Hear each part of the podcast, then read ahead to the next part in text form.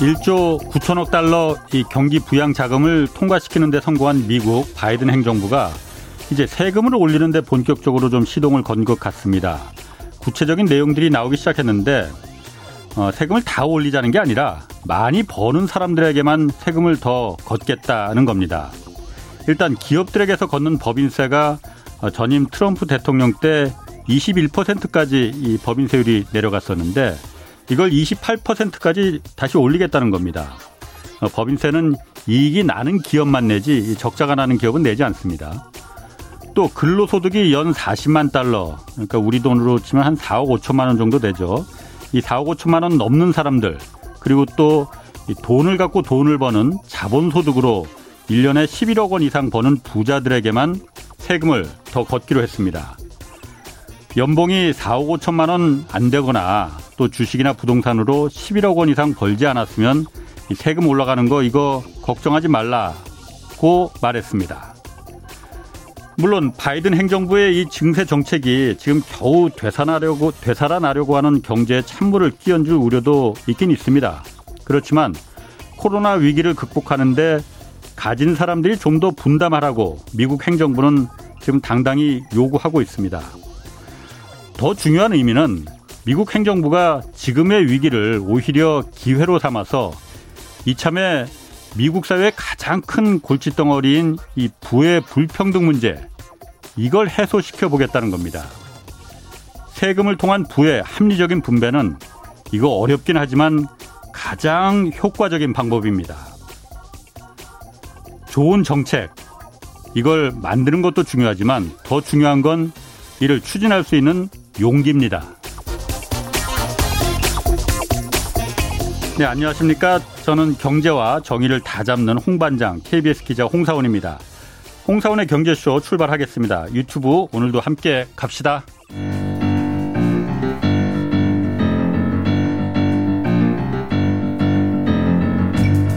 세계 100대 경제학자 가짜 경제 뉴스 감별사 가슴이 뜨거운 경제학자 건국대 최백은 교수의 이게 경제다.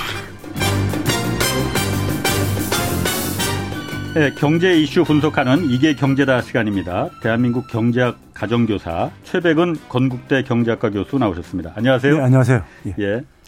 그 4차 재난지원금 이제 19조 5천억 결정은 네. 됐잖아요. 그래서 예. 지난 시간에도 한번 저희가 좀이 예. 주제 갖고 얘기를 했었는데 이제 추경 15조 원 정도를 이제 추경을 편성하겠다는 거잖아요. 예. 그래서 지금 국회에서 국회 본회의에서 이거 심사를 해서 24일쯤에는 아마 통과가 될 것이다 이런 예상은 나오고 있더라고요. 근데 여전히 아 이게 그 이 추경을 한 15조 정도 하면 이게 국가 채무로 되니 아 이거 국가 채무가 너무 늘어난다는 뭐 우려라고 봐야겠죠. 뭐 어쨌든 좋은 의미로 그 우려가 굉장히 많거든요. 너무 많은 거 아니냐 국가 채무가 지금 한 천조 가까이 된다고 하는데 어떻게 보십니까? 지금 방금 전에 그 시작할 때 멘트로요. 미국 소개했잖아요. 예. 1.9조 달러요. 예, 예. 그게 미국 GDP의 9%입니다. 어허. 우리 뭐 15조 추경하면요. 예. 15조가 저기 0.7%뿐이 안 됩니다. GDP 대비해서. 예. 어. 그러니까 한 2,200조 원하고 예. 15조 원하고 아무리 경제 규모가 차이가 있어도 예. 예, 예, 좀 저는 그 뭐 미국은 그럼 뭐 재정이 뭐 저기 저 넉넉해서 그렇게 하고 앉아 있냐 예. 이 얘기를 드리고 싶고요. 예. 에, 뭐 천조라는 것은 뭐 그러니까 그렇게 보수 언론들에서 그냥 쏟아내는 거고요. 연말에 예. 가봐야 하는 거고. 예, 지난해 나와 있는 수치로 본다면은 정확하게 지난해 연말 기준으로요. 예. 우리나라 국가 채무가 이제 기재부에서 발표한 게 846조 9천억, 그러니까 847조 정도 됩니다. 네. 근데 우리가 이 일반 국민들은 모를 수가 있지만은 전문가들은 다 아는 건데도 불구하고 외면하는 게 있어요. 국가 채무 중에 예. 한 60% 정도만 이제 그러니까 소위 말해서 우리가 어 그 진짜 채무고요. 음. 나머지 40%는 사실 내용상 채무가 아니에요. 좀 무슨 얘기냐면 우리가 어. 국가 채무는 적자성 채무하고 금융성 채무로 나눠져 있는데 예. 우리가 예를 들어서 개인도 그러니까 부동산을 사거나 아니면 주식을 투자하거나 했을 때 예. 뭐 대출을 받아서 할 수 있잖아요. 그렇죠. 그렇죠. 네. 만약에 내가 아, 은행에서 2억을 대출받아서 부동산을 5억 원짜리를 샀어요. 예. 그러면 나는 5억이라는 자산이 생긴 거잖아요. 예. 근데 2억이라는 부채도 증가한 겁니다. 그렇죠. 그렇죠? 어, 어. 그러니까 그 2억이라는 것은 내 자산을 처분하면 갚을 수가 있는 거죠. 바로 갚을 수 있는 그런 채무가 이제 금융성 채무라 그래요. 예. 우리가 주식 투자도 마찬가지죠. 천만 원 대출 받아 가지고 주식을 샀으면은 예. 주식을 처분하면 갚을 수가 있는 능력이 있는 거잖아요. 네네. 그래서 그런 그건 이제 진짜 채무가 아니잖아, 사실은. 그러니까 자산, 자산 이 뒷받침되고 있기 때문에. 뭔가 더 많은 부를 얻기 위해서 예. 잠시 빌린 거라 이거죠. 그렇죠. 어. 우리 작년에 그러니까 예를 들어서 그 외, 외화 표시 채권 그러니까 예. 유로화라든가 음. 달러 표시 채권을 발행을 해 가지고 예. 유로화 표시 채권을 마이너스 금리로 조달했다 이런 게 뉴스 나온 적 있었어요. 네네. 예. 그때 뭐 그때 한 10억 달러 이상이 그랬는데 그런 거 그런 것들은 그러니까 유로나 달러를 그러면 매입한 거예요. 아니 이거 이거를 그러니까 우리가 이제 조달한 음, 거라고요. 음, 예, 그러니까 그 자금을 갖고 있는 거라고요. 그렇지. 예. 그리고 그거 처분하면 나중에 갚을 수가 있는 거예요. 예. 예. 그런 게 금융성 채무입니다. 음. 그러니까 이거는 그러니까 진짜 채무가 아니죠. 자산이 음. 뒷받침되고 있기 때문에. 그런 의미에서 예. 그러면 천조라는 게 좀 허수가 많이 그 그렇죠. 있다. 그냥. 거기다가 예. 거기다가 한 600조 어 60%에 한 600조라 하더라도요. 예. 그 600조의 대부분은 대부분은 뭐냐면 우리나라 국민들이 우리나라 국민들이 정부 정부가 그 자금을 조달해서 되게 채권을 발행하잖아요. 국채를요. 예, 예. 그 국채 누가 누가 갖고 있습니까? 우리나라 국민들이 갖고 있는 거잖아요. 네네. 우리나라 국민들이 거기 투자하는 거 아닙니까? 그렇죠. 그럼 그걸, 그걸 갖고 있는 사람은 그건 자산이죠. 예. 국민의 자산하고 정부 부채가 이게 되는 거예요. 음, 음, 음. 예? 어쨌든 그 국채를 정부에서 발행하면은 예. 그걸 우리나라 그 대한민국 전체 국민들이 그걸 어쨌든 투자해서 사거나 예. 갖고 있는 거니 예. 그 부분이 그렇게 부담스러운 건 아니다라고. 그걸 왜 부담스러워하세요? 음. 정부 국가 채무가 부담스러운 거는 예. 정부가 그걸 상환할 능력이 있느냐 없느냐 했을 때 음. 상환할 능력이라는 것은 제가 여러 번 얘기했지만은 이자 부담입니다. 예. 원금은 소위 말해 돌려막기를 할 수 있거든요. 예. 국가 채무 특수해 가지고요. 그럼 이자 부담이라는 것이 지난해 보게 되면 GDP 대비 1.1.1%였어요. 예. 네? 1.1%인데 이게 뭐냐면 이명박 박근혜 정부 때부터 더 낮아진 거예요. 음. 왜? 금리가 더 내려갔기 때문에요. 내려갔기 때문에요. 네. 그다음에 이제 뭐 우리가 기껏 걱정한다는 게 뭐냐면 예국인들이 보유하고 있는 국채가 있어요. 외국인들이 예. 있죠. 근데 그게 이제 예국인들 민간이 보유하고 있는 게 제가 보게 되면요. 한 700, 네. 한 2, 30억 달러뿐이 안 돼요. 음. 예? 그럼 우리 우리나라 지금 예, 외환 보유액이 4,500억 달러 정도 됩니다. 예. 그리고 1년에 그러니까 경상수지 흑자가 한 700억 달러 정도씩 벌, 벌어요. 예. 충분히 감당할 수 있는 거죠. 그러니까는 나머지 국내가 보유하고 있는 거는 음. 이거는 그러니까 사실 그러니까 우리가 국민들이한테는 자산이기 때문에 예를 들어서 아버지가 예를 들어서요. 그러니까 내가 만약에 살다가 집을 예. 10억짜리 갖고 있는데 예. 거기에 빚이 그러니까 한 2억이 있어요. 끼어 예. 있어요. 예. 이걸 내가 죽으면서 만약에 자식한테 물려준다 했을 때 예. 자식이 그러면 저기 이 빚 2억 있다고 안 받습니까?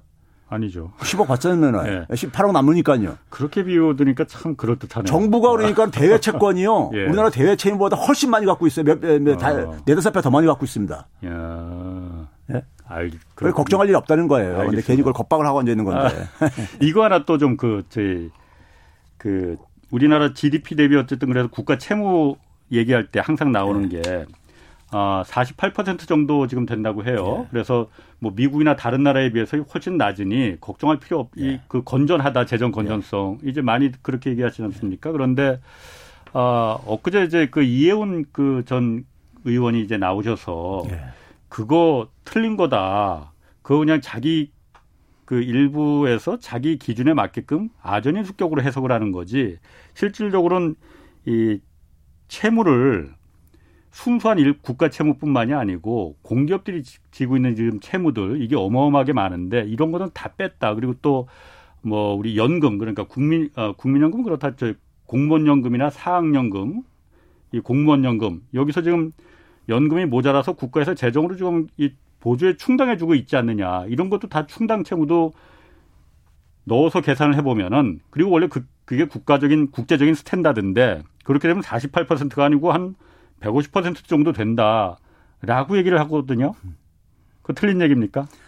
그 이해운 의원이 경제학 박사입니다. 예, 예. 전 의원이요. KDI에서 예. 그거 재정만 예. 연구하셨어요. 아, 예. 예. 그 저기 저 그 제가 봉직하는 대학이 옛날에 저기 저 교수로 응시도 한 일이 있기 때문에 예. 제가 뭐 저기 그분 뭘 전공인지도 알고 그러는데 예. 근데 에, 그분이 아마 그러니까 연구원일 때는 그런 말을 그렇게 발언 안 했을 겁니다.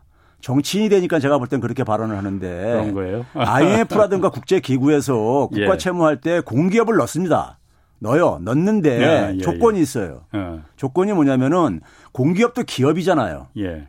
기업이 그러니까 기업은 돈을 계속 버는 조직이잖아요. 예, 예. 돈을 버는 조직이기 때문에 기업이 그러니까 예를 들어서 그 부채가 기업의 부채는 대개 투자하기 위해서 많이들 그러니까 자금을 성격이 그렇잖아요. 뭐 그런 돈 벌기 많죠. 위한 하나의 네네. 수단으로서요. 예, 예. 그러다 보니까는 기업이 그러니까 우리가 예를 들어서 부채가 많다고 해서 그 기업을 가지고 우리가 무슨 뭐 문제시하진 않아요. 예. 상환할 능력이 그걸 이제니까는 우리가 상환을 못했을 때 예? 파산했을 때 이제 우리가 문제가 되는 거죠. 기업 기업 부채는요. 예. 그렇죠? 비슷한 겁니다. IMF 규정에 보게 되면요. 확정된 채무. 그러니까 음. 기업이 그러니까 못 갖게 돼 가지고 공기업은 그러니까 정부가 보증을 하잖아요. 예. 보증을 했는데 보증한 기업이 이게 기업 경영을 하다가 파 망했어요. 망해가지고 못 갖게 된 부채가 남아 있어요. 예. 그거는 이제 국가 채무에 편입이 됩니다. 음, 예. 그런데 미확정 채무는 미확정 확정이 안 된 채무는 이거는 굉장히 자의적일 수가 있거든요. 사업을 벌리다 보면은 일시적으로 예. 늘어날 수도 있고 예. 또 그, 그게 투자 초원에 만약에 차입이라 하면은 예. 오히려 돈을 더 많이 버는 수단 그 기회도 되고 그러기 때문에 갚을 수 있다는 거죠. 예. 그래서 음. 미확 확정 채무만을 그러니까는 공기업이나 연금이나 이런 데서 음. 확정된 채무만을 편입하게 돼 있어요. IMF 기준에 예, 그렇게 돼 있어요. 아. 그걸 알 텐데 제가 볼 때는 모르면은 그분이 저기 저 너무 게으른 거고 책을 오랫동안 놓다 보니까 가는 거고 만약에 알면서 가다면 정치인 야당 정치인으로서 예. 국가 채무를 그러니까 좀 이제 지금 야당 정치들은 공격하잖아요. 뭐 네? 그럴 수 있습니다. 예. 그러니까 뭐 아. 뭐 대개들 그렇게 하고 있잖아요 지금요. 알겠습니다. 예. 어쨌든 정치인의 입장과 경제학자 입장은 그리고 또 조금 다를 수는 있어요. 뭐. 근데 제가 얘기한 게 팩, 팩트입니다. 알겠습니다. 예. 그 19조 5천억 이 그 추경 아 재난 지원금 관련해서 어쨌든 이 기재부에서는 굉장히 뭔가 하여튼 이 느낌을 보면은 지금 어쨌든 그 기재부에서도 이제 뭐 하겠다 합의는 한 거잖아요. 그런데 뭔가 참 하기 싫은데 하라니까 억지로 한다 뭐 이런 네. 느낌이 하여튼 좀 봤거든요. 예. 왜냐하면 홍남기 부총리가 뭐 이 재정은 화수분이 아니다 뭐 이런 또 유명한 말도 예. 하고 그러셨으니까 국민들이 봤을 때는 아 기재부가 뭔가 국민들한테 이렇게 돈 주고 뭔가 시혜를 베푸는 거로 알고 있는 거 아닌가라는 좀 뉘, 그 뉘앙스를 좀 봤거든요. 예. 교수님도 좀 그렇게 그렇죠. 계신... 일반 국민들이 볼 때는 많이 이, 해가안 가는 부분이 좀 많이 있을 거예요. 예. 예, 그동안에 그러니까 우리나라가 국가 채무가 굉장히 건전한 편에 속한다 그러는데 예. 왜 이렇게 돈을 안 쓰는지에 대해서 예. 결국 기재부가 안 쓰니까 정부가 돈을 안 쓰니까 가계부채는 굉장히 지금 빠른 속도로 증가하고 있는데 그렇죠. 국민들이 힘들고 그런데요. 네, 네. 그러니까 이해 이해가 안 가는 안 간다고 생각하는 국민들이 굉장히 많습니다. 예. 도대체 기재부가 왜 그러는 건가 이렇게 가는 게 있는데요. 뭐 정세균 총리는 우리나라 이 나라가 기재부의 나라냐 뭐 이런 그렇죠. 얘기까지도 예. 했었어요. 예. 기재부가요. 기재부가 그 정부 조직법의 기재부의 이 그 기능을 보게 되면요. 예. 경제 정책을 넘어서서 예. 어, 국가 사실은 어떻게 보면 국가 경영의 전반적인 부분을 다 할 수 있는 권한을 갖고 있어요. 엄청납니다. 기재부가 원래 그렇게 하게 돼 있는 거 아니에요? 아, 예. 근데 문제는 네. 뭐냐면 권한이 굉장히 막강, 권한이 아. 굉장히 마, 많은 권한을 갖고 있다는 거예요. 과도하다 이거죠. 예, 그러니까 예를 들어서 경제 정책뿐만 아니라 예. 예를 들어서 홍남기 부총리가 이번에 LH 사태 터졌을 때 예, 예. 나와서 사과를 했어요. 예, 예. 그 국, 국토교통부 장관이 해야 될 것 같은데 사람들이 볼 때는 어. 홍남기 부총리가 나 사과를 했어요. 예. 왜냐하면 부동산 정책도 경제 정책의 한 부분이기 때문에 어허. 예. 항상 부동산 정책 큰 정책을 발표할 때 나와서 같이 발표했었습니다. 네네. 어. 그러니까 경제 정책뿐만 아니라 국가 전략까지 짜고요. 음. 예산 기금 그러니까 우리가 소위 기재부가 재정을 담당하는 걸 우리가 알고 있잖아요. 예예. 예. 재정이 영어로 파이낸스죠. 예예. 파이낸스가 또 다른 팀에서는 금융이라는 뜻도 있습니다. 어허. 이게 그렇죠. 기재부가 우리가 흔히 이제 기재부 출신들을 모피아라 그러는데 예. 이게 그러니까 어그 기재부의 속성이 그대로 다시 드러나고 있는 건데 음. 에, 소위 말해서 어 기재부는 사실 public finance 역할을 해야 되는 건데 공공재정 역할을 해야 되는 건데 예. 그냥 제가 볼 때는 public은 빼고 예. 그냥 finance 금융의 이해관계를 대변을 하고 있어요. 음. 자 무슨 얘기냐면은 이번에 LH 사태 같은 경우하고도 관련되는 건데요. 예. HUG라고 우리나라 조직이 있죠. HUG요. 그러니까 주택 분양 보증 기금. 예, 주택 예. 예. 보증 기금이요. 예. 거기 직원들이 뭐라 그러냐면요. 제가 이제 그런 거 많이들 이제니까는 저기 저 투서들 바꾸는데 예. 기재부에서 예산을 안 준다는 거예요. 그러니까 뭐냐면 공공임대주택을 많이 짓고 싶은데 음. 안 준다는 거예요 예산을요. 아, 예산 예산 결정 권한을 갖고 있으니까 그렇죠. 기재부가. 기금하고 예산을 아. 다 갖고 있으니까요. 예.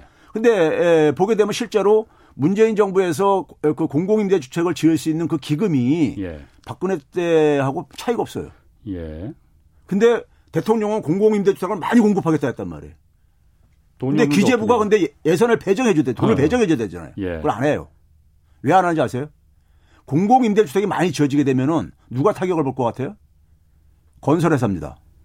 어. 건설회사가 그렇죠. 어, 건설회사가 그렇죠. 민간 분양 부분이 그런 거 줄어들 수밖에 없으니까. 예, 예, 예. 건설 이 분양 주택은요. 주택은 뭐냐면 금융하고 밀접한 관계가 있습니다. 그걸 음. 상식적으로 쉽게 이해되잖아요. 예. 주택에 살려 매입하려면 돈이 필요하잖아요. 예. 금융 대출이요. 예. 그럼 뭐냐면 그만큼 금융에서 그러니까 돈놀이 할 곳이 줄어드는 겁니다. 예. 그렇죠? 그렇 그럴 게 아닙니까요? 예, 예. 공공 임대를 많이 하게 되면은 사람들이 주택 대출을 많이 안 받을 게 아닙니까요? 그렇죠. 그렇죠? 예, 예. 이게 금융의 이해와 관계돼 있는 거예요. 자 그렇다면 우리가 보게 되면은 기재부가 왜 재정을 저렇게 이렇게 아껴 쓰려고 하느냐 하는 거 보게 되면요. 자, 정부가 재정을 예를 들어서 전국민 재난지원금 예산에 편성을 한다고 하면요. 예. 한 14조 정도를 많이 편성한다 하면은 그 돈을 어떻게 합니까? 국채 발행해서 하죠. 예. 그럼 국채 그 발행하게 되면 어, 누가 투자합니까? 민간들이 투자하잖아요. 예. 그러면 민간인들이 갖고 있는 돈들이 정부로 이동하는 겁니다. 그렇죠. 14조만큼요. 그렇죠. 예. 한 나라의 돈은 그러니까 쓸 수 있는 건 한계가 있어요. 무한정 있는 게 아닙니다. 그렇죠? 예. 14조가 민간 시장에서 민간 자금 시장에서 정부로 이동하는 겁니다. 네네. 예. 더군다나 그 정부가 민주 정부일 때는 우리가 전국민 재난지원금 같은 경우는 모든 국민한테 다 주는 거잖아요. 예. 주는 건데 특히 뭐냐면 경제적 취약계층한테 많이 지원을 한다고요. 그렇죠. 정부가 하는 것은요. 네네. 돈을 쓰는 거는요. 네.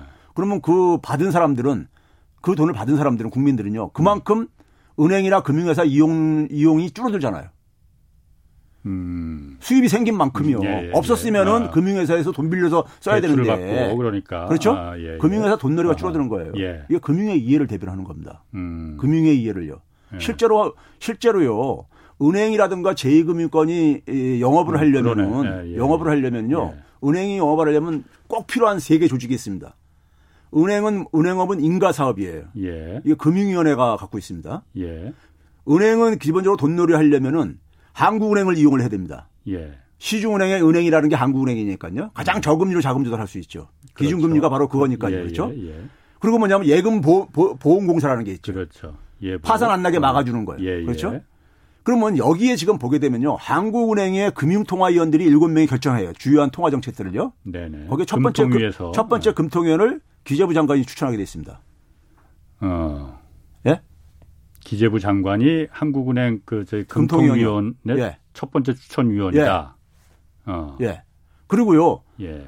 금융위원 금융위원회 원래 금통위는 독립적으로 이제 그 운영되게 돼 있는 거잖아요. 독립돼 있어도 예. 거기 이제 그러니까는 그 위원들은 어디선가는 뭐 추천 이런 게 있는데요. 예. 심지어 뭐냐면 은행연합에서 한 명 추천을 해요. 은행 연합회. 예, 은행 자본들을 이익을 대변하는 데가 은행 연합회잖아요. 어, 어. 예? 예. 그래서 대한상공에서도 한 명 추천하게 돼 있습니다. 예. 예. 이건 뭐냐면 기업 자본들이잖아요. 예. 그렇죠? 예. 근데 거기에 소비자라든가 자영업자 이런 건 없습니다. 어. 예? 굉장히 우리는 뭐냐면 비 불균형적으로 돼 있어요. 예. 그러니까 은행 자본하고 산업 자본의 이해만 대변하고 그다음에 기재부가 음. 사, 한국은행이라는 데가요. 한국은행 법을 들여다 보시면요. 한국은행이 예. 어디 소, 에, 이, 이 관리를 받냐면요. 독립적인 기구로들 많이들 생각을 하시는데 그렇죠. 한국은행이 한국의 네. 법을 들여다보면요. 예. 거기 그 해당 부서가 나옵니다. 부서가 네. 나오는데 어디로 나오냐면 기재부 거시정책과예요. 국도 아니고 과입니다. 아. 왜 그러냐면은 아까 기재부 권한을 제가 소개했잖아요. 예. 기재부가 화폐 업무를 보게 돼 있어요. 아. 외환 업무, 화폐 업무, 외환 업무를요. 왜 네, 그러냐면은 네. 화폐 주권, 화폐 주권을 문제, 통화 예. 주권 문제를 정부 소관이기 때문에 음. 화폐 업무를 그러니까는 기재부가 갖고 있어요. 그러니까 화폐 그러니까 얼마를 좀 찍어내냐 이런 것까지도 그럼 기재부가 물론 그걸 결정하는 건 아니지만은 그렇죠. 그런 관여할 수 있는 권한을 그렇죠. 기재부가 또 갖고 예, 있다 이거죠. 예. 화폐의 가치라든가 이런 거에 대해서 그러니까요. 예. 예. 한 나라에 그러니까 우리가 통화를 그러니까 우리가 통화 가치를 안정적으로 운영하는 건 정부에도 정부에도 권한이 갖고 있는 거예요 지금 그러니까요. 음. 예? 실질적으로요. 예. 그러니까 우리가 금융위원회라는 데가 뭐냐면은 금융회사들 그러니까 인가를 사업 인가를 해주기도 하지만은 예. 감독도 하고 그러잖아요. 예. 그렇죠? 이것도 마찬가지로 기재부에서 갖고 있던 업무예요. 그러니까 이게. 예? 업무에서 예, 예. 금융위원회 지금 뭐냐면 거기 아홉 명의 위원이 있는데요. 예. 첫 번째 위원이 뭐냐면 기재부 차관이 하게 돼 있습니다.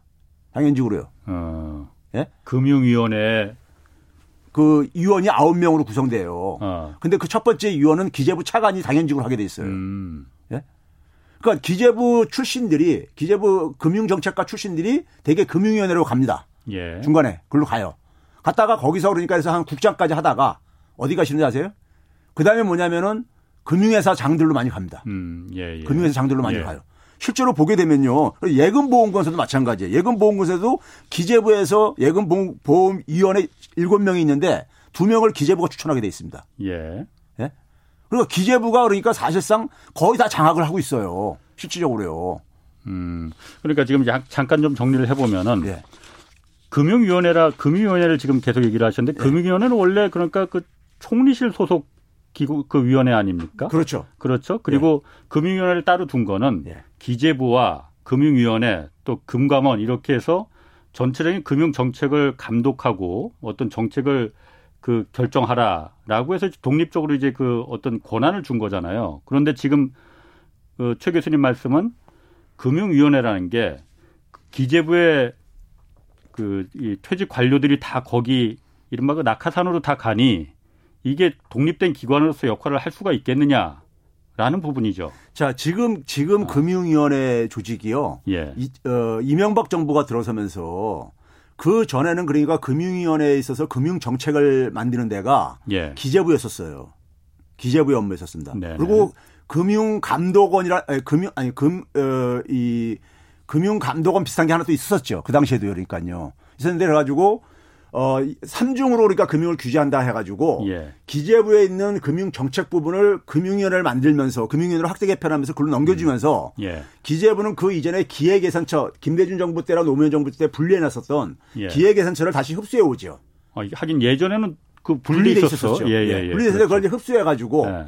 그래서 기재부가 사실은 정부 조직을 사실상 다 장악하고 있습니다. 갑 중에 갑이군요, 그러면. 예, 그렇죠. 예, 정부 조직들이 예. 일을 하려면은 예산을 받아야 되는데 예산권이 예산권을 크죠. 갖고 있으니까요. 예. 실질적으로 장악하고 있는 거예요. 예. 그러면은 그러다 보니까는 금융위원회 그러니까는 그 이 소위 말 실무 금융위원장은 네. 대통령이 인재니까는 예. 국무총리가 대청에서 이렇게 뽑지만은 나머지 밑에 있는 사람들은 네. 실무를 보게 되면은 과장 국장급들은 기재부 직원들이 와서 많이 한다 이거예요. 예, 예. 하고 있는데 어. 금융위원회가 소위 말해서 금융 정책을 짜고 금융 감독 같은 것도 하는데 금융 감독 실무는 금융 감독원한테 맡긴 거예요. 음. 산하 기관입니다. 금융 감독원은요. 예. 예? 그러니까 이건 이제 민간들이 이제 돈 비용 내 가지고 만든 예. 산하기 산하기관인데 음. 금감원도 뭐냐면은 금감위원이 그러니까 아홉 명인데 거기도 첫 번째가 기재부 차관이 하고 있어요. 음. 금융감독원도요. 그러니까 음. 기재부 기재부 그 패밀리들이 안 가 있는 데가 없다 이거예요. 음. 그래서 우리가 지금 우리가 예를 들어서 한번 봐보세요. 금융위원회 위원장 은성수 위원장이요. 예. 은성수 위원장이 기재부 출신이에요. 그렇죠. 어, 기재부 하다가 예. KIC 한국투자공사 사장 하다가 그러다가 수출입 은행장 하다가 그렇죠. 금융위원장으로 간 거예요. 예. 그리고 은행연합회 회장 한번 봐보세요. 은행연합회 회장이 누구시냐면 김광수 어, 회장이라고 있어요. 예. 이분도 뭐냐면은 어, 기재부 기재부 저기 저 출신하다가 금융위원회 국장 하다가 예? 음. 국장 하시다가 전국 은행연합회 이제 농협 농협 회장 하다가 이제 은행연합 회장으로 갔고요. 다 그렇습니다. 기재부 출신들이 다그 예. 결국 예. 산하 기관에 다 포진해 있다 이거죠. 이금융권도 그러고요. 아. 자본시장을 대, 표하는 한국거래소도 마찬가지, 이사장도 마찬가지고요. 아. 다 기재부가 금융위원회 거쳐서 그걸로 다 갑니다. 제가 궁금한 게요. 예. 어, 아까 말씀하시길 제가 지금 이제 보니까는 예전에 네. 기획예산처 그리고 재무부 이렇게 네. 뭐 따로 나눠져 있었잖아요. 네. 재정기획부 뭐 이렇게. 그러니까 예산은 정부가 하고 뭐 총리실에서 하고 경제 정책 이런 부분은 이제 그 어떤 경제 부처에서 하고 이렇게 나눠져 있었는데 그게 지금 기재부가 되면서 합쳐져 버린 거잖아요. 예. 상권이라는 돈을 나눠줄 수 있는 각 행정부처에 돈을 나눠줄 수 있는 권한을 가장 큰 권한을 기재부가 갖고 간 거잖아요. 그렇죠. 이걸 왜 합쳐놨어요? 옛날에 분리돼 있던 걸 이유가 있었 있었기 때문에 합친 걸 거 아니에요. 그러니까 그게 이제 그러니까 소위 말해서 어 정부 부서를 조직을 짤 때짤때 네. 때 그러니까는 되게 과거에 그러니까 김대중 정부 이전에 예. 소위 말해서 우리가 더 전에는 그러니까 군사 독재 정권 하에서는 예. 원래 예상안도 그 당시는 기재부에 있었었어요 다요. 예, 예, 예? 예. 그러니까 뭐냐면은 음. 예, 군사 독재 정권 시절에는 정부가 주도로 그러니까 경제 계획도 하고 예. 다 개발도 하고 이런 시절이란 말이에요. 예. 그러니까 뭐냐면은 그 정부 산하 기구라는 것은 위에서 청와대에서 다 통제가 되는 가능한 부서였기 때문에 예. 거기다가 권한을 집중시키는 게 효율적으로 할 거라고 생각을 했던 거예요. 아, 그게 근데 대통령만 그러니까 직접 선거로 바뀌면서 예. 이게 소위 민주화 저거 있었죠. 예. 나머지 그 이 실무적인 업무들이 정부 음. 조직에 있는 것들이 우리가 권한이 집중되게 되면 되게 부패가 한다고 그런 말이 있고 그렇죠. 권한은 분산시키고 아. 견, 균형을 해, 견제와 균형을 해야 된다 이런 얘기잖아요. 예. 근데 이걸 하나도 안 고쳐놓은 거예요. 아. 그러니까 기획 예산처로 잠깐 분리했을 때도 예. 그게 제대로 작동이 안 된 이유가 예. 노무현 대통령이 대통령하고 물러나서 진보의 미래인가 이런 책을 쓰면서요. 예. 거기다 무슨 얘기를 쓰냐면은 자기가 그 이 예산처에서 음. 예산안을 갖고 왔을 때 빨간 펜을 들고서는 쫙쫙 긋고 예. 이 예산 더 늘리라고 이렇게 자기가 했어야 되는데 예. 자기가 그걸 못한 게 천추의 한으로 합니다 이런 표현을 해요. 음. 예? 그러니까 뭐냐면 관료들한테 자기가 포획당했다는 걸 슬토하신 거예요. 예. 지금 무슨 얘기냐면 기획 예산처로 분리를 하더라도요. 기재부 출신들이 그러니까 그걸 다 가요. 음흠. 그 사람들이 같은 같은 이해관계 뿌리를 갖고 있는 사람들이라고요. 예. 그러니까 이게 부서만 이렇게 분리한다고 해가지고 권한이 그러니까 우리가 소위 말해서 예산이라는 것은 선진 국가에서는 선출 권력이 통제를 해요. 관리를 하고요. 예. 예. 그 국민의 의사가 반영돼야 되는 거잖아요. 그렇죠? 예. 그게 우리나라는 제대로 이게 그 이 조직이 안 만들어진 음, 거죠. 음.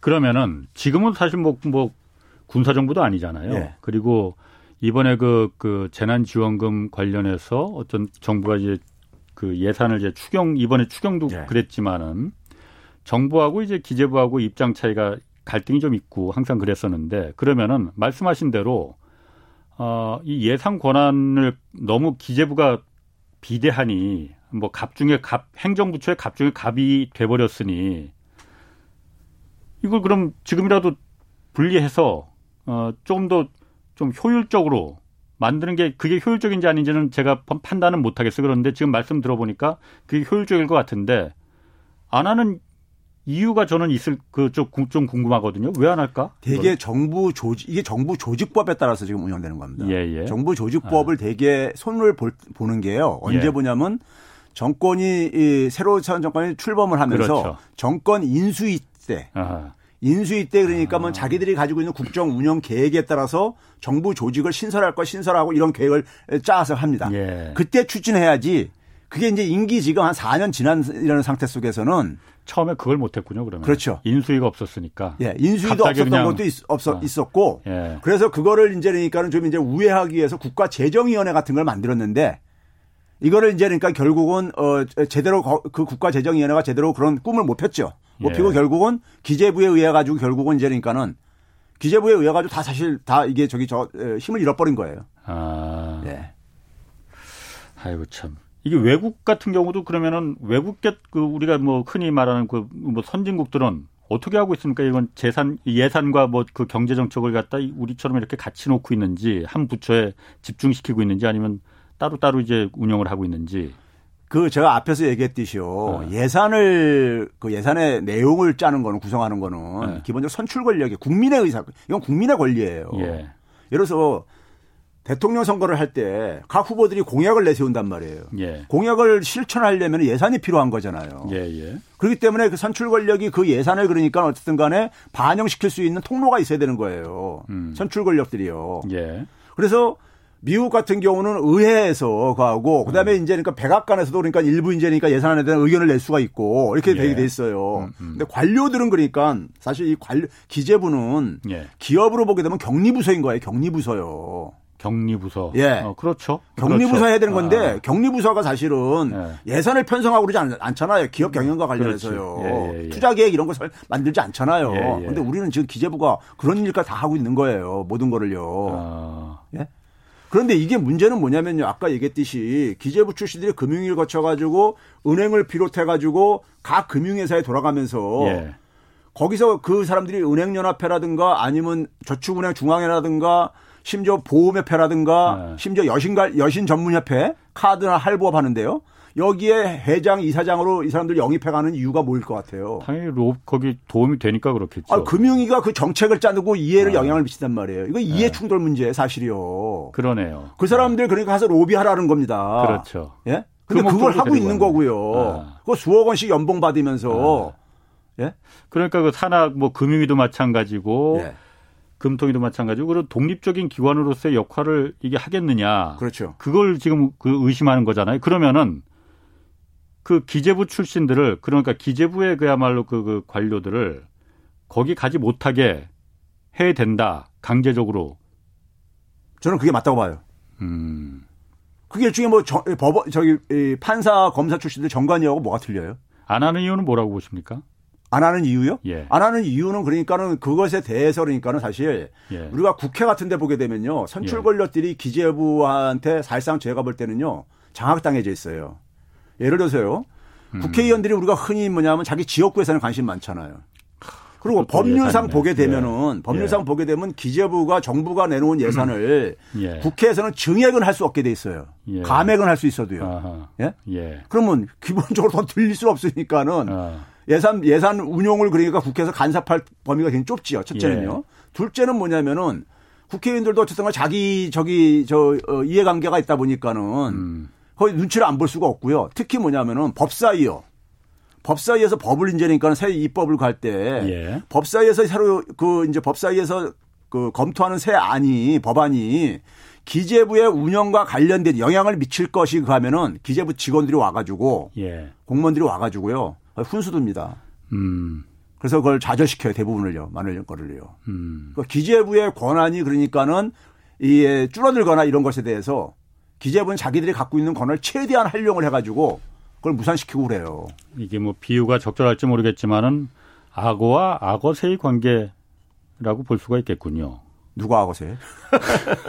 누가 악어, 누가 악어고 누가 악어새일지는 이제 뭐 그냥 알아서 판단을 하시고 어쨌든 그런 관계일 수 있겠네요. 그래서 이게 모피하라는 얘기가 그래서 나온 겁니다. 그렇군요. 알겠습니다. 그 네. 부분은 좀 나중에 한번 좀 그 다음에 계속 네. 요 얘기는 매우 정말 그 국가 기구 예. 요 부분은 정말 주, 이 우리 민초들의 실제 생활에도 매우 직접적인 관련이 우리 흔히 없다고 생각하는데 직접적인 관련이 분명히 있는 거거든요. 아, 그렇죠. 영향을 미치는 아니 거거든요. 은행 은행을 네. 이용하는 국민이나 카드를 그렇죠. 이용하는 국민이나 불만들을 많이 갖고 있는 이유가 공직자들이 네. 국민을 위한 정책을 금융 정책을 만들어야 되는데 예? 이해 충돌 기관에 가서 저거들 하고 있으니 제대로 그걸 하겠냐고요. 오케이 이거를 이게 좀 재미없는 얘기라 하더라도 매우 중요한 얘기니 다음에 네. 다시 한번 요 주제만으로 갖고 다시 한번 좀 제가 오늘 이 얘기만 하고 싶었는데 그 이해운 얘기를 끄집어내가지고 아니 예, 별로, 아, 이, 별로 할 얘기도 없는 얘기를 이해운 의원이 또 한 가지도 또 좀 그 저기 있는데 그그최 예. 그 교수님께 좀 그 반론을 요청한 게 그 나중에 좀 시간 되면 좀 예. 그거 물어보고 예. 기본 대출 좀 얘기 좀 예. 해봐야 돼요. 지금 예. 그게 기본 대출 아, 이제 이게 이재명 경기도지사가 이제 그 제안한 예, 거예요. 예. 그러니까 제안했다기보다는 이제 안으로다가 한번 좀 예. 경기도 정책으로 한번 내놨는데 예, 예. 조선일보랑 이게 싸움이 붙으면서 예. 갑자기 핫해졌단 말이에요. 그러니까 조선일보가 항상 이게 보니까 뭔가를 이슈를 만드는 거는 참 그 기술이 있다고 해야 되려나 뭐 하여튼 그 조선일보가 붙으면 이게 이슈가 커져요. 예. 일단 기본 대출 뭡니까? 이거 잘 모르는 사람 많거든요. 예. 기본 대출이라는 게요. 말 예. 그대로 우리가 우리가 있잖아요. 예. 그 구체적인 내용은 이런 거예요. 우리가 대부업체를 이용할 때 이용할 수 있는 자금이 한 최대한 천만 원 정도 됩니다. 예. 예? 천만 원 정도를 모든 국민이 천만 원 정도는 그러니까는 그 소위 말해서 어, 신용을 대출을 이용을 하는데 예. 천만 원 대출을 이용을 하는데 예. 그걸 모든 국민이 동일한 조건으로 평등한 조건을 그러니까 공, 동, 동일한 조건을 대출을 받으려면은 예. 어떻게 되겠습니까? 신용 등급 1등급자에 예. 금리를 대출 금리를 적용을 하면은 다다다 예. 다 동일한 기회를 가질 수가 있는 거죠. 신용 등급을 다 똑같이 신용 등급 음. 우리가 제일 좋은 게 예, 예. 신용 신용 대출 받을 때 제일 예. 좋은 게 신용 등급 1등급이잖아요. 그렇죠. 아. 1등급자의 그 대출 금리가 있잖아요. 예, 예. 그래서 이번에 경기도에서 제안한 게 3%연 3%. 음. 그게 작년만 해도 2% 정도 됐었어요. 네네. 지금 시장 금리가 좀 오르다 올랐죠. 보니까 한3% 아. 정도 됐는데 3% 예. 정도로 그러니까는 장기 좀 10년 이상 이용할 수 아. 있게 아. 이렇게 해, 이제 하는 것을 좀 검토할 수 있냐. 누구나. 그리고 어. 이제 그게 부실화됐을 때는 네. 경기도 신용보증재단에서 예. 보전을 해주겠다. 그러니까 은행은 그러니까 뭐 저기 저이그 때이면 네 그렇죠.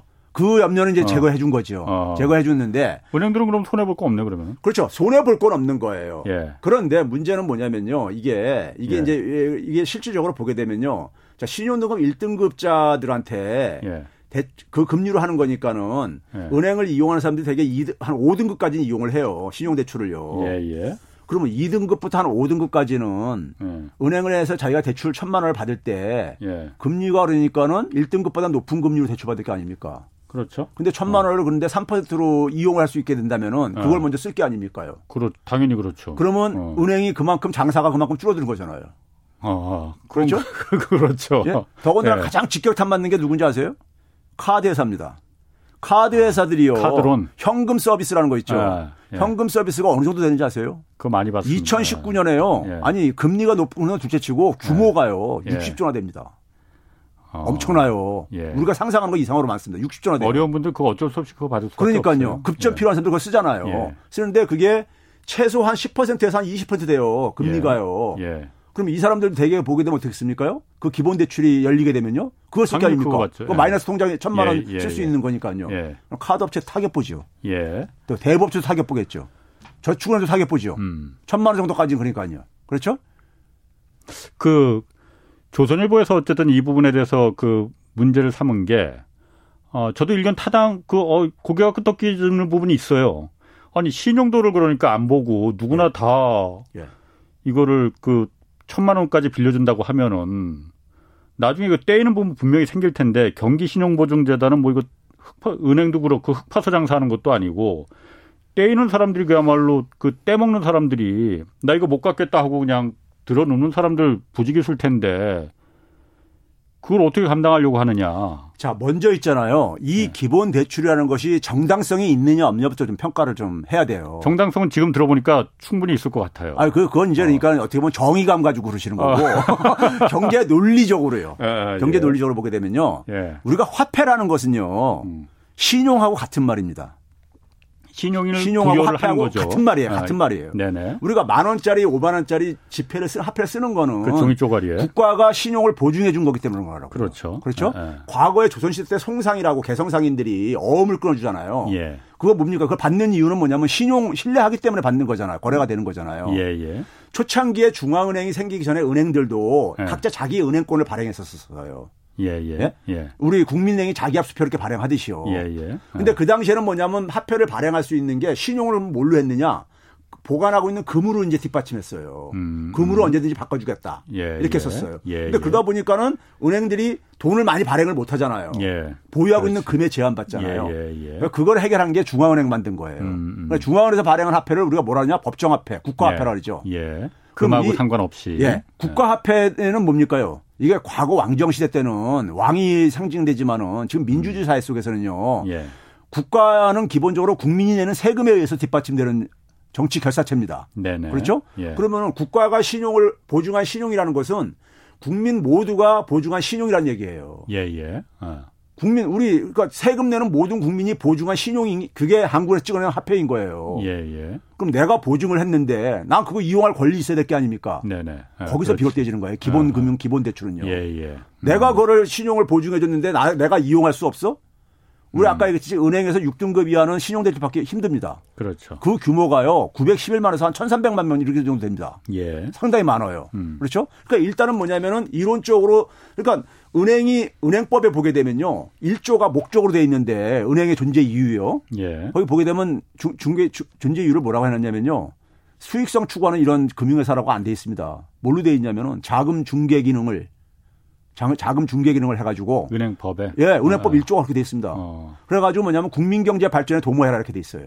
은행도 어쨌든 그런데 물론 공공성이 부여는 돼그 들어가 있지만은 어쨌든 민간들이 하는. 아, 그렇죠. 근데 그, 그, 근데 문제는 뭐냐면 일조의 공공성이 더 이게 저기 박혀 있다 이거예요. 아, 예, 예, 예. 자금 중개 기능이 음. 뭐냐면 돈을 그러니까는 음. 잘 돌게 하라는 얘기, 얘기예요. 음. 예, 예, 이거 안 할 거면 중앙은행이 직접 하는 게 낫죠. 그렇지. 그렇죠. 예?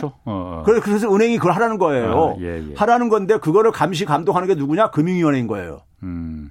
얘네들 잘 안 하는 거예요, 지금요. 어. 직무유기에 제가 볼 때는요. 예. 근데 은행이 기본적으로 그러니까는 국민들이 그러니까 보증한 신용을 가지고 돈놀이를 하는 거란 말이에요. 네네. 그러면 네. 국민들한테 그 정도로 그러니까 서비스는 해야 되는 게 그게 네. 기본 금융 개념인 거예요. 음. 그러면 그 나머지 그 정도는 그러니까 서비스로 해야 된다. 그렇죠. 천만 원 어. 넘는 범위에 대해서는 아. 천만 원 넘는 범위에 대해서 자기들 그러니까 수익성 추구를 하라 이거예요. 아. 예? 하라, 하라 이거예요. 그러면 수익성과 공공성이 좀 조화가 이루어지잖아요. 예, 예. 근데 지금은 뭐냐? 은행이 수익성만 추구한다 이거예요. 아. 돈놀이만 한다 이거예요. 아. 그게 대다수 국민들이 갖고 있는 정서잖아요.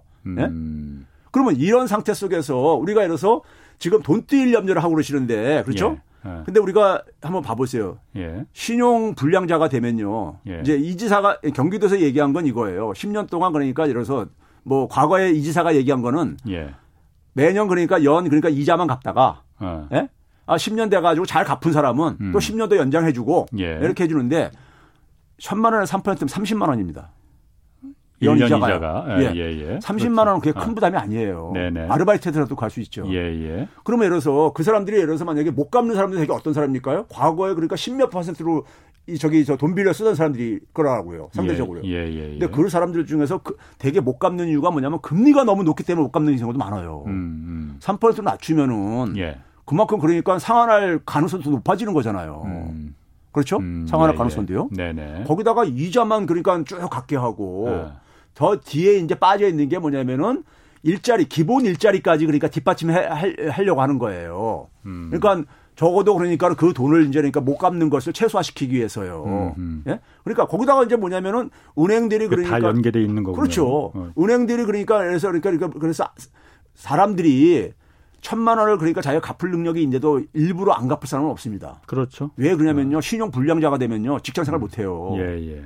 그 일부러 할 사람은 거의 없습니다. 네. 그 금융회사들이 그렇게 방치도 안 하고요. 네네. 네. 그러면 그런 점에서 우리가 흔히 얘기하는 그러니까 뭐 다들 이거 돈 먹고 티 먹튀 음, 산다 음, 음. 이런 거는 제가 볼 때는요 그냥 음. 어, 이걸 공격하기 위한 저거인 거고. 예. 그러면 그런 점에서 그러니까는 이거는 금융이 지금 그 동안에 우리가 지금 가장 큰 문제가 뭐냐면요. 우리 한국은행에서 금리를 내리고 돈을 풀어도 돈이 안 돌아요. 그렇죠. 화폐 네. 유통 속도가 지금 네. 일본 쫓아가고 있습니다. 네? 네? 은행이 왜, 다 잠겨 있는. 왜 그러냐면 아니 위에 부분만 돌아가는 거예요. 네. 아랫 뭐까지 이게 돈이 안 도는 거예요. 예, 예.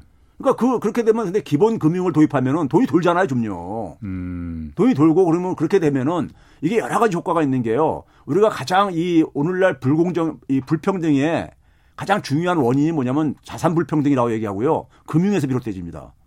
그렇죠. 이금융권 이용하는 그렇죠. 사람이요. 이금융권 이용하는 사람이 자활하는 건 거의 불가능해요. 불가능해요. 예. 더 그의 악순환이라는 게 바로 그거죠. 그렇죠. 그러면은 아까 그 아까 은행의 공공성 잠깐 얘기를 네. 하셨어요. 그런데 어쨌든 은행이 상업성과 공공성 이 두 개를 이제 양면을 갖고 있는 거잖아요. 네. 근데 어쨌든 공공성이 있기 때문에 은행에 대한 규제가 유독 좀 많은 거고 그렇죠. 은행이 잘못되면은 워낙 대형 사고가 터져버리니 네. 우리가 많이 그거 경험했지 않습니까? 네. 상업성과 공공성 둘 중에서 최 교수님 그럼 어떤 게 더 우선돼야 된다? 지금 말씀 들어보면 공공성이 우선된다고 받아들여져요. 그렇게 보시는 거죠? 은행이 아까 예. 얘기했지 은행이 그러니까 이렇게 근대적인 현대적인 그러니까 은행 사업을 하게 된 동기는요. 예. 아까 얘기했지 국가화폐가 지원되면서 가능했던 겁니다. 예. 그럼 국가화폐라는 것은 아까 했지 국민이 보증한 신용이에요. 그로 가능한 거예요. 그럼 그래서 은행법 1조에도 공공성을 못 박아놓은 거예요. 음. 근데 이제 단지 이걸 민간 조직으로 하다 보니까 이건 은행은요 민간 주식회사로만 반드시 할 필요는 없어요. 네. 유럽이나 미국 같은 데 보게 되면은 지역 공공은행도 많아요. 예. 예? 예. 공공이 할 수도 있어요, 은행은요. 예. 근데 민간 은행이 하기 때문에 수익도 챙겨야 되기 때문에 그걸 하지 말라는 게 아니에요. 음. 그래서 뭐냐면 최소한의 기본적인 그러니까 권리는 당신들이 그러니까 돈놀이 할 수 있는 거는 기본적으로 국민들이 사회 구성원들이 신용을 보증해 주고 있고 국가가 또 여러 가지 장치로 특혜를 주고 있거든요. 은행은요. 예, 예, 예. 그래서 그렇죠. 그래서 가능한 건이기 때문에 최소한의 저거는 그러니까 먼저 해야 되는 거죠. 음. 제가 그걸 왜 물어봤냐면은 예. 아 어쨌든 은행 금융권들이 작년에 이제 사상 최대 실적을 기록했다고 예, 지금 그렇죠. 다 그렇지 않습니까? 예. 뭐그 이유는 뻔합니다. 뭐 워낙 어렵다 보니까 그렇죠. 특히 소상공인 자영업자들 당장 돈 필요한데 은행에 돈 빌려서 그 이, 대출 이자 수입이 굉장히 늘어났기 때문에 은행권들이 금융권들이 이제 네. 그 사상 최대 실적을 그 기록했는 건데 그러다 보니까 지금 은행이 공공성이 그 강하니 그 이익을 혼자 다 먹지 말고 이익 공유해야 된다라는 지금 요구들이 좀 나오고 있거든요. 그렇죠. 그 어떻게 생각하십니까? 그게 다, 그게 당연한 게요. 은행이 그러니까 예. 자기 역할을 안 하고 있다 보니까 예. 안 하고 있고 그러니까 소위 말해서 수익만 추구하고 예. 예 그리고 이제 은행하고 은행 이용자가 간의, 간의 관계가요. 공정한 게임을 하는 곳이 아니잖아요. 예. 은행이 갑이라고요. 음흠. 갑이 갑이라고요. 예, 예. 은행 산업은 개, 기본적으로 독점 산업입니다. 예? 모두가 다 그러니까 그 사업을 할 수 있는 게 아니잖아요. 인가받은 그렇죠. 허가받은 사람들만 할 음, 수가 있어요. 그렇죠. 은행업은요. 예, 예. 그러니까 처음부터 그러니까 거기다가 뭐냐면은 은행은 땅 짓고 헤엄치기가 제가 하는 게요. 예. 가장 자금 조달 비용을 낮은 금리를 이용을 하고요. 예. 그리고 뭐냐면 자기들이 그러니까는 은행 영업을 하다가 만약에 유동성 위기에 몰리게 되면은 한국은행에서 무제한 공급도 해줘요. 유동성 공급도요. 그게 최종 대부자 기능이라는 게 있죠. 한국은행에요. 망하면 또 공적 자금도 좀 거기다가 뭐냐면 이게 은행 영업을 그러니까 막 저기 무리하게 추진하다가 네. 하면은 신뢰를 잃어가지고 이 신뢰를 잃게 되면 과거에는요. 예. 인, 어, 예금 인출 사태가 터지잖아요. 뱅크런. 뱅크런이죠. 예. 그거 막아주기 위해서 예금자 보험 제도도 도입을 해줬고요. 예. 이게 얼마나 땅 찍고 해. 우리가 일반 사업할 때 내가 자금난에 시달린다고 해서 누가 한국은행에서 이렇게 돈 지원해 줍니까요? 예? 이거 땅 찍고 어. 헤엄치기 사업이에요. 예. 그러니까 특혜를 굉장히 준 이유는 예. 준 이유는 뭐냐면 은행이 그러니까는 시중은행이 그 자금 중개를 하는 게 네. 중앙은행 시중은행 없이 한 데보다 훨씬 더 그러니까 많은 기여를 할 수 있는 부분이 있다 해서 하는 거예요. 돈놀이 하지 마라. 예. 근데 이제 그러니까 우리가 아까 신용등급 1등급한테 하더라도 예. 그거는 그러니까 신용등급 1등급자들한테 대출해 줄 때 은행이 이익 안 남습니까? 거기도 남잖아요, 사실은요. 예. 그러니까 그거 그냥 그러니까 무수익으로 저기 주는 것도 아니에요. 음. 근데 그렇죠. 그 정도는 그러니까 천만 원 정도를 이 사람들이 급할 때 마이너스 통장으로 이용할 수 있는 거를 네. 허용해 주는 것은 은행의 수익의 일부를 조금 줄이는 거예요. 기존의 수익 중에서. 알겠습니다. 그러면은 그 기본 대출 지금 천만 원, 예. 그 10년 동안 이제 3% 정도 예. 이율로 하는 거 가능할 수 있다고 보십니까? 어떻습니까? 아, 충분히 가능하죠. 아. 은행이 그러니까 자기 수익만 조금 줄일 생각하면 되는 거예요. 은행이. 예. 음. 지금 이게 그러면 경기도에서 지금 그 이 주창을 했는데 예. 어, 좀 더 범위를 넓힐 필요성도. 아, 저는 전국으로 해야 된다고 생각해요. 음. 예.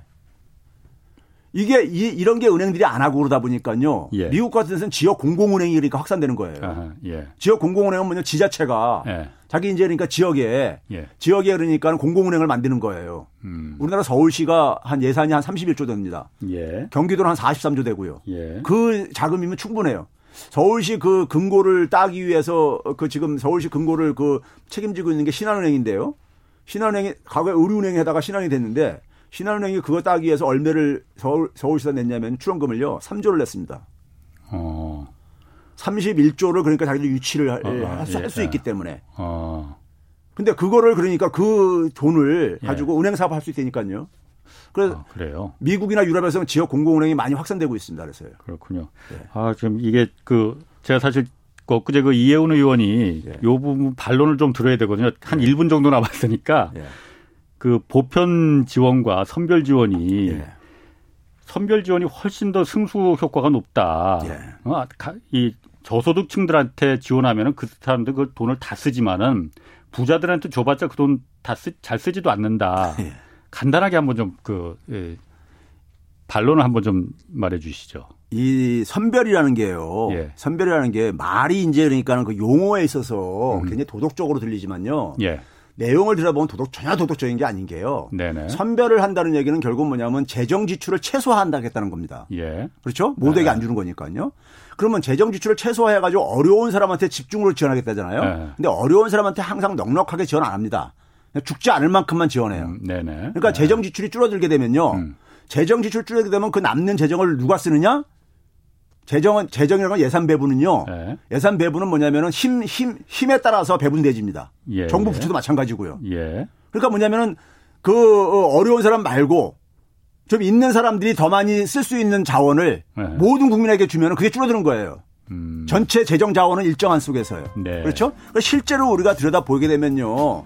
작년에 그러니까 선별로 했을 때 선별로 했을 때 그러니까 우리가 효과가요. 알겠습니다. 이제 시간이 거의 다 된 것 같아요. 오히려 저소득층한테 더 불리하게 나타났어요. 그렇군요. 예. 알겠습니다. 그 얘기는 다음에 다시 한번 좀 해드리시고 지금까지 최백은 건국대 교수였습니다. 자, 지금까지 경제와 정의를 다 잡는 홍반장 홍사운의 경제쇼였습니다.